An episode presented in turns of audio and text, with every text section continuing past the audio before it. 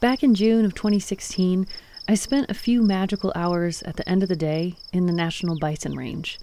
There'd been a big thunderstorm that afternoon, but the clouds blew away, and as I drove through the wildlife refuge just an hour or so north of Missoula, Montana, everything was kind of glistening in the early summer sun. I saw meadowlarks and mountain bluebirds, bighorn sheep, tons of wildflowers, and the main attraction, bison. Groups of moms and newborn calves were grazing on the open hillside, and several huge bulls were chilling in the trees, chewing their cuds and staring out toward the sunset, looking like bison bodhisattvas. Okay, there are a couple of bison really close to the road here, so I'm definitely staying in the vehicle. But as lovely as that evening was, I was feeling kind of heavy too. Earlier that day, I'd interviewed two people from the Confederated Salish and Kootenai tribes, or CSKT, who told me about how this land I was on, which was originally part of their reservation, had been taken away from them back in 1908. The federal government had claimed the land as a refuge for bison. And as I drove through the rolling hills, I was really feeling the ugly irony of it all how the people with the longest relationship with the bison had been shoved aside once the colonizing power had decided to protect the animals it had previously helped to slaughter. There's no doubt that the National Bison Range is a beautiful place, but it's also a very complicated place. This was one of the stories we brought you back in season one of Threshold. Today, we're sharing that episode with you again because a few days ago, something big happened. The National Bison Range has been returned to the people of the Confederated Salish and Kootenai tribes. As part of the COVID relief bill signed into law at the end of December 2020, the lands of the Bison Range were returned to the Flathead Reservation. There'll be a two year transition period as management duties are passed off from the U.S. Fish and Wildlife Service, and after that, the Confederated Salish and Kootenai tribes will be the exclusive managers of the National Bison Range and this herd. It's an historic moment, and it seemed like a good time to revisit some of the backstory. So here's Season 1, Episode 5 of Threshold Heirs to the Most Glorious Heritage. Hi there. Hello. I was wondering if I could ask you a couple of questions. I'm a radio reporter and I'm working on a story about the National Bison Range. Oh, right. Okay. We're just looking for rattlesnakes. oh, you're looking for rattlesnakes? Welcome to Threshold. I'm Amy Martin, and I'm with Jane Heppel and her husband Bob. We had all pulled over at a highway rest stop where you can look right into the National Bison Range. This is a beautiful piece of land 18,000 acres of quiet, grassy hills in northwest Montana that serves as a home not only to bison, but also bighorn sheep, elk, deer, all sorts of birds, and yes, rattlesnakes. There's a sign up. Sorry, we're we're all the way from England, and we're not used to seeing signs saying danger rattlesnake. Yeah. So I'm a bit spooked. Absolutely. well, don't worry. They're not going to come creeping out of it. Oh, good. Oh, good. I get it. Every time I stop at this place, I can't resist taking a picture of that sign and the view behind it, which is one of my favorite views in Montana the stunning peaks and glaciers and waterfalls of the Mission Mountains. And we saw a big star on the map, and it said stop here for a view, a scenic view. And boy, is it a scenic view. Yeah. When you stand here, your eye is naturally drawn to these dramatic mountains just to the east, and you can almost forget to look at the lower, rounded mountains of the Bison Range to the north. But if you do, and if you're lucky, you sometimes get a special treat. And today is one of those days. We didn't realise, and that was a bonus, to actually see a herd of bison. Have you ever seen bison before? No. And what do you think of them? They're amazing, aren't they? We're on our way to Yellowstone. We've got going to stay in Yellowstone for a few nights and hoping to see them there as well. The National Bison Range sits right along one of the main routes between Glacier National Park and Yellowstone. It's much smaller and less famous than those giant parks, but it has a very important place in the American conservation story. It was founded in 1908 for the express purpose of preserving the bison, and this was in the early days of conservation, just as people in the United States were starting to realize how much had been lost in the previous century, and that if we didn't make a conscious effort to save species and habitats, we might lose them forever. So there's a lot to celebrate about this place. We preserved this beautiful landscape, we made a refuge here for wild animals, But there's a dark side too, because although those early conservationists had the foresight to try to make a place to save this animal, they seem to ignore the rights of the people who are living here. That injustice has ricocheted down through the decades and is still not resolved today.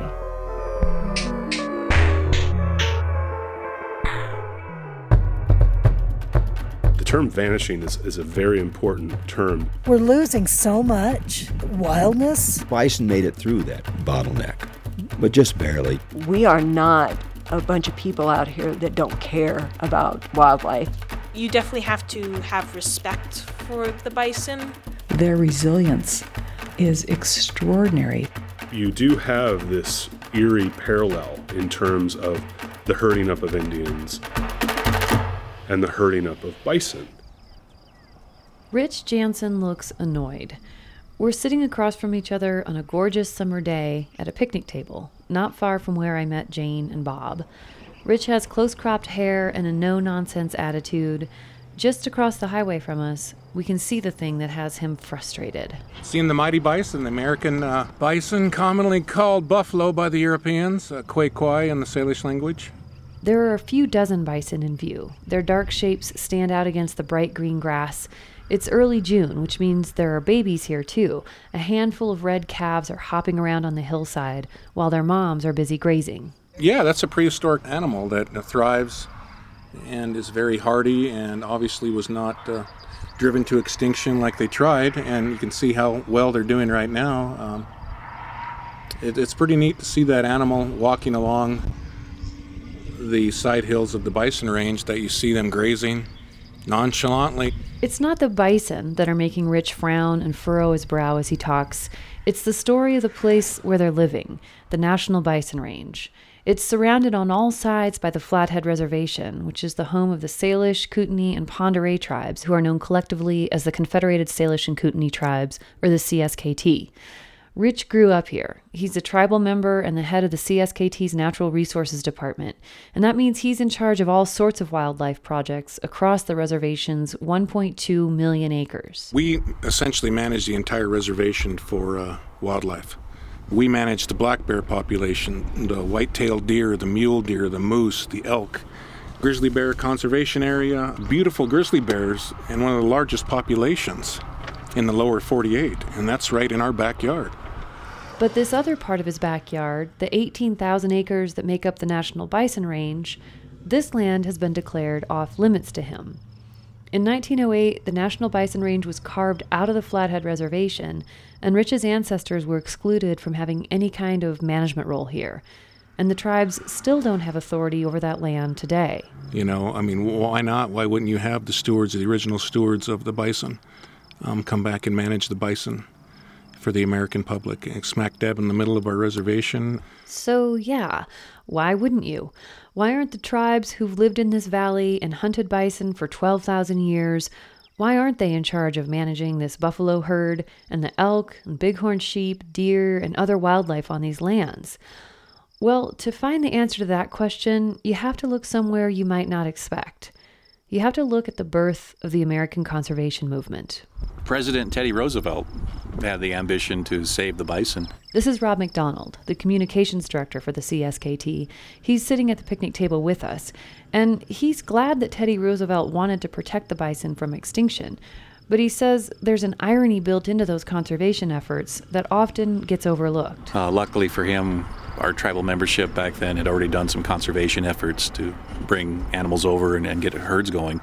In the late 1800s, the Flathead Valley tribes saw what was happening to the bison and decided to bring several calves back to their lands from their traditional hunting grounds east of the Continental Divide. This herd grew into one of the largest privately held bison herds in the country. It was known as the Pablo Allard herd for the two ranchers who owned them. These men were tribal members, and for a time the bison roamed freely throughout the reservation. But when white settlers began to move into the area, the herd was split up. The bulk of the animals were sold to the Canadian government in the early 1900s, and hang on to that detail because that's going to become important in our next episode.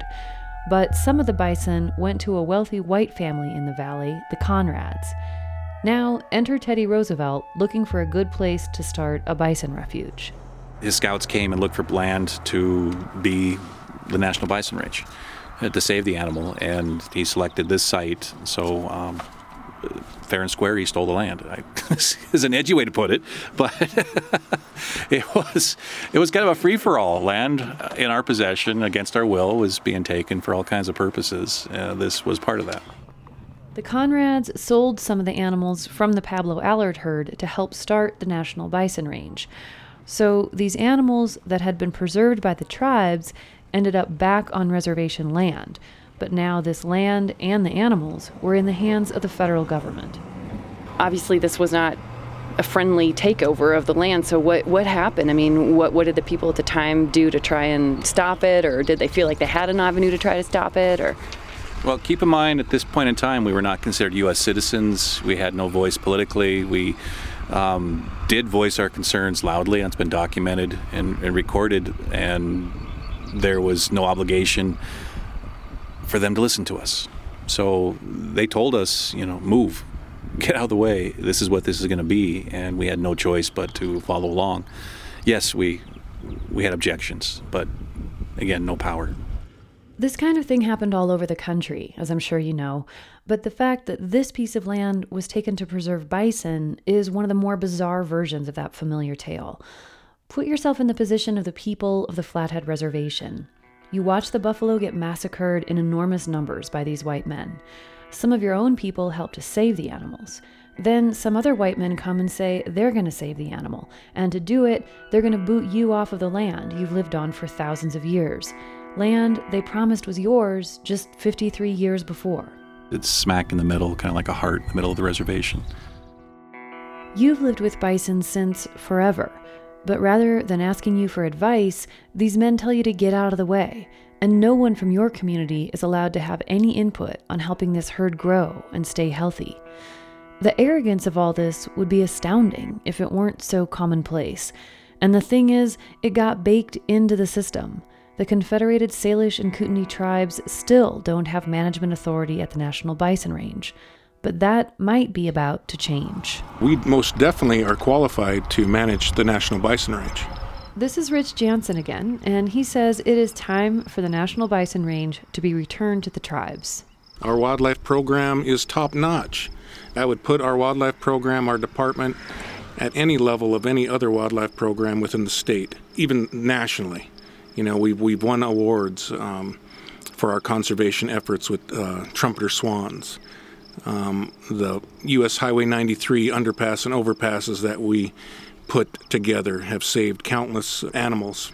Um, we do a lot of work with lynx, um, bull trout, West Slope cutthroat. I can go on and on and on. They have a really good tribal wildlife program, probably one of the best in the country. Anna Munoz is with the U.S. Fish and Wildlife Service, the federal agency that currently manages the National Bison Range. We know that they are well equipped to manage the lands, uh, the resources, that comprise the National Bison Range. The CSKT have been pushing the Fish and Wildlife Service for a greater role at the bison range for more than 20 years.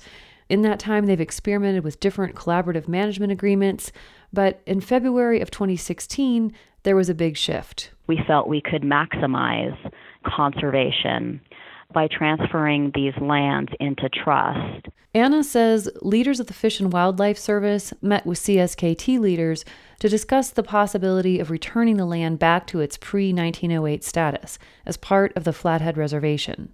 I think we saw the transfer of these lands into trust to, to really just be a unique opportunity for both the service and the tribe to provide for the continued conservation of bison, um, other wildlife, and the natural resources supported by these lands, while also allowing the service to focus our limited resources on high priority landscape scale conservation efforts. So the land was carved out of the Flathead Reservation against the will of the people. Now the feds are ready to return it to tribal control. What's not to like, right? I want a NEPA on an environmental assessment done. Go back and pick up the rule book and follow the rules. And if you don't like the rules, don't get involved. This is Skip Palmer, and he says, not so fast. We'll have more after this short break.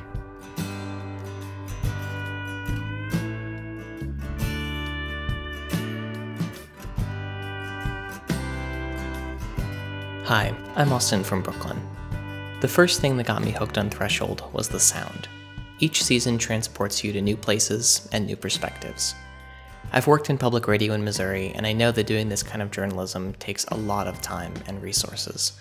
I also know how rare it is for a show to provide such in depth, well rounded coverage of complicated environmental issues. That's why I became a donor in 2017 and why I've kept donating every year since. Threshold relies on listeners like you and me to keep this work going. Join us at thresholdpodcast.org, and thank you.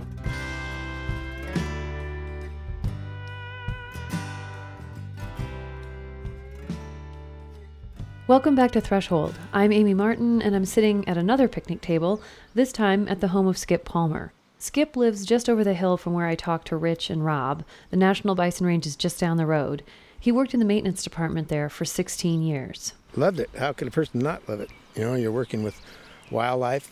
I spent uh, 16 years basically, amongst other things, chasing bison on horseback round them up every year. Skip told me he considers the National Bison Range to be a crown jewel of our National Wildlife Refuge system. It was put there for one reason, and that was to make sure that the bison didn't become extinct. And they've done their job quite well. Not just the bison range, but all of the refuge system. To Skip, the fact that the National Bison Range is part of this large federal system is very important. And I'm going to keep saying the word system because all wildlife refuges in the United States are treated the same way. They all have the same rules, they all have the same regulations. Prime example migratory bird surveys. All the refuges in the United States take their surveys at a set time. And they do it at the same time every year. And they do their surveys the same way every time from the same spot using the same thing to make sure that all of their data is the same. Rob McDonald of the CSKT says the tribes would likely continue participation in these surveys and, in fact, have been involved in them in the past. But that doesn't satisfy Skip. You can't have one wildlife refuge that does its own thing. Because if they do, it's no longer part of the system and it don't work. It has to be that way.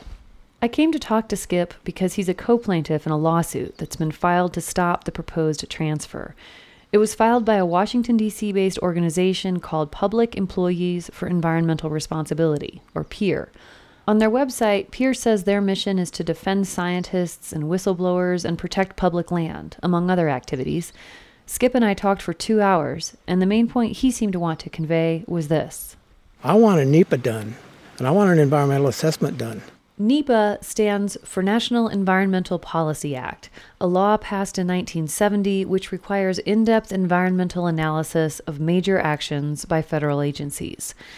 Skip says his concern is that the tribes could decide not to manage the area for bison anymore. The CSKT have written draft legislation that Congress could use to authorize the transfer, and it says that the lands of the bison range will be managed, quote, solely for the bison, wildlife, and other natural resources. End quote. But Skip says NEPA. Don't go one step farther till we do a NEPA. We're not going to discuss this. We're not. We're not going to write a bill till we do a NEPA. NEPA doesn't dictate outcomes, it just provides information. And it's actually not clear if NEPA applies here. I'll spare you the technical details, but you should know that not everyone agrees with Skip about that. And since Skip and I met, the U.S. Fish and Wildlife Service has announced that they are going to do an environmental impact statement, but PEER is continuing with the lawsuit. So there are now three separate but related things playing out here simultaneously. The U.S. Fish and Wildlife Service is doing an environmental review of the bison range. That's number one. Number two, PEER is suing the Fish and Wildlife Service. And three, the tribes are waiting for someone in Congress to sponsor legislation that would make this transfer happen.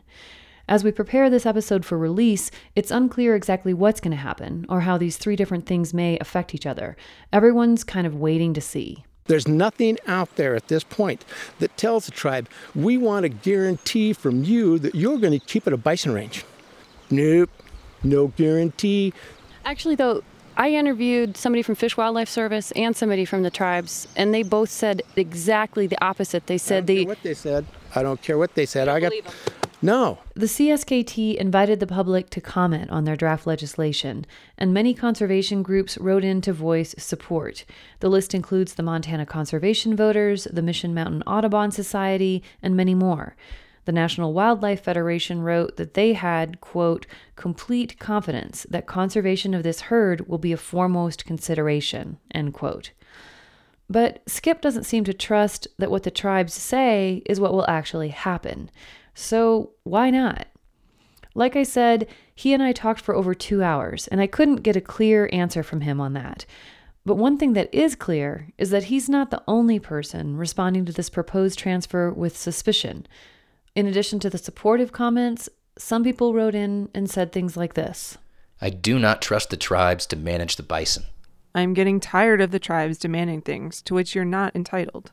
Leave the bison range in federal hands. The Indians, lazy bastards, will just screw it up. These are actual comments people submitted on the draft legislation proposed by the tribes, read here by our staff, and they point to the racism bubbling just underneath the surface of this whole debate. Now, I want to be very clear here. It is possible to be opposed to the transfer of the National Bison Range for any number of reasons. So I'm not saying that opposition to this proposed transfer is necessarily an expression of racism. That would be ridiculous. But as these comments show, to talk about the opposition to the transfer and ignore race would be ridiculous too. To give you a sense of the overall climate in which the proposed transfer is taking place, I want to introduce you to Elaine Willman. She's the longtime leader of the Citizens Equal Rights Alliance, a group that the Southern Poverty Law Center says is, quote, arguably the most important anti Indian group in the nation. I spoke with her on the phone in September of 2015, shortly before a gathering she helped to organize in Kalispell, Montana, and she told me that whites and Indians had gotten along well until the passage of the Indian Gaming Regulatory Act. All of a sudden, great big money started coming into these tribes and with that money was kind of a new power. And this power is dangerous in Elaine's eyes. In her book titled Slumbering Thunder Confronting the Spread of Federal Indian Policy and Tribalism Overwhelming America, she writes, quote, What tribal governments want now is control over non Indian rights, land, and courts. End quote. She compares non Indians who live in or near reservations to battered spouses, victims who are trying to love their abuser but just keep getting beat up.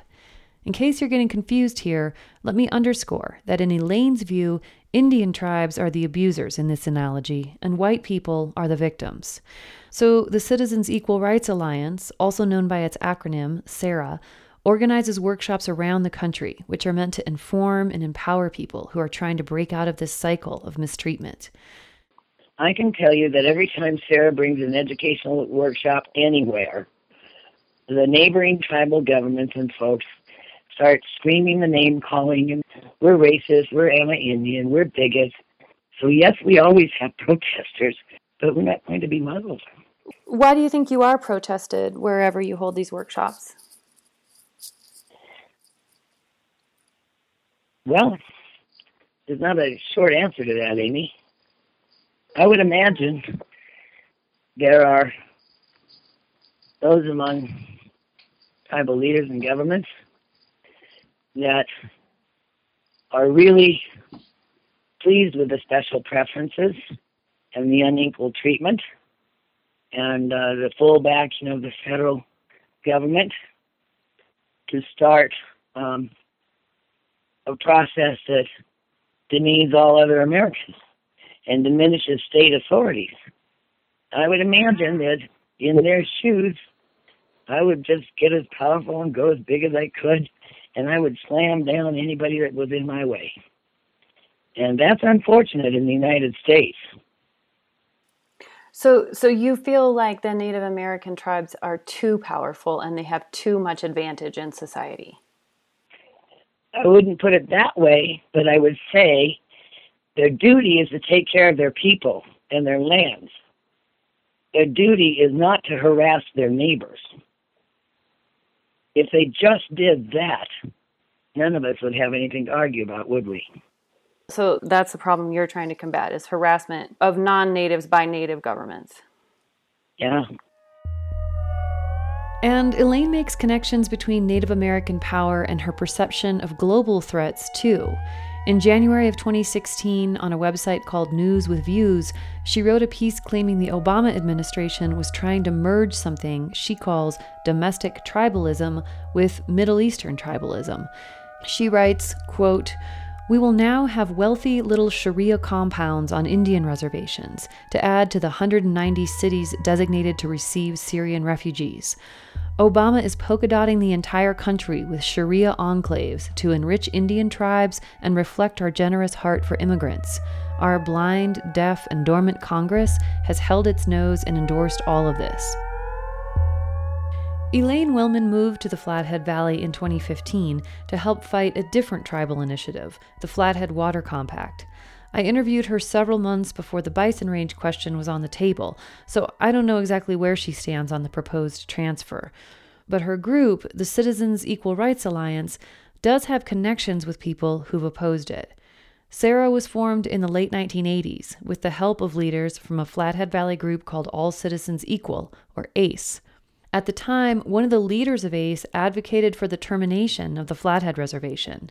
And decades later, in a 2003 Washington Post article, this same man said he was opposed to the transfer of the National Bison Range because, quote, it will drift away from the purpose these things were created for. The tribes will set it up to benefit the tribes, won't they? I say they're not capable of running things. This man was Skip Palmer's father, Delbert. Now, of course, none of us are responsible for what our parents say and do, so I asked Skip how he felt about his dad's organizing efforts. I will tell you this much I was very proud of how my dad stood his ground.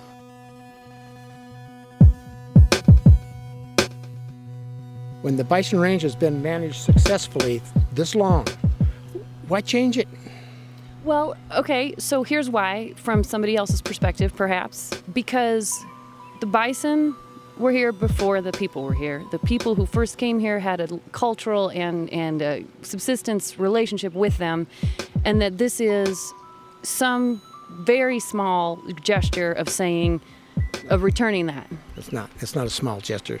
It is a gigantic gesture because of the can of worms that it opens up. As I listen to this part of our conversation now, I think Skip is right. I think it might be more than a small gesture. Reevaluating who has a right to manage the National Bison Range just might open up a can of worms that many people would prefer to keep sealed shut. There are many forces at work in the Flathead Valley. There's a group called Love Lives Here, whose stated mission is to create an open, accepting, and diverse community. And many people who submitted comments about the proposed transfer of the National Bison Range said things like this It only makes sense that the CSKT be in full control of the heart of their reservation. I am in full support of CSKT management of the bison range in light of the tribe's time honored care and respect for the bison. Giving the bison range to the CSKT is not only a good idea, it's just as long delayed. They'll do a terrific job managing it and incorporating it into their cultural heritage. And I'm an old white guy. The National Bison Range is kind of a microcosm of our whole country. These rolling hills hold all kinds of beauty, wildness, and stories of people with vision and courage. But they also hold our legacy of arrogance, violence, and racism. It's all mixed together, and looking at the ugliness is painful, but so is denying it. I'm back at the Bison Range Overlook with Rob McDonald and Rich Janssen. And Rob says that for him, reckoning with the whole story here is as much about the future as it is about the past. I think you're looking at two of many uh, survivors from that long history. There was an effort to destroy the native. It became an effort to destroy the culture. It became an effort to destroy their lands. It became an effort to destroy any vestige of the language and culture. And yet we're still here. It's pretty incredible the survival story you're looking at. That somehow through all of this, and, and we hear the stories of our parents, our grandparents, our great grandparents, of frankly being right at the brink of not making it. But yet somehow we're here and we're growing and we're getting stronger, we're getting smarter. Well, I don't know if we're getting smarter, but we're learning new tools. And uh, do you see the the bison that are wandering around there behind me? I mean, is that part of that um, survival story? I, I'd most definitely say that that is the case. This is Rich again. I mean, the bison survived, almost being decimated. Um, and you look at them now, they're thriving. They're still thriving. You know, the time is now. It's a long time coming for this to happen, and I'm pretty proud to say that I am going to be a part of history. It's going to be a historic day indeed. It's just what we do. What we've always done and what we're going to continue to do. Protect the land, protect the bison, continue to grow into our original selves, uh, recapturing the culture, the language, and and um, sounds like there's a lot of naysayers out there, but you know, we don't listen to them.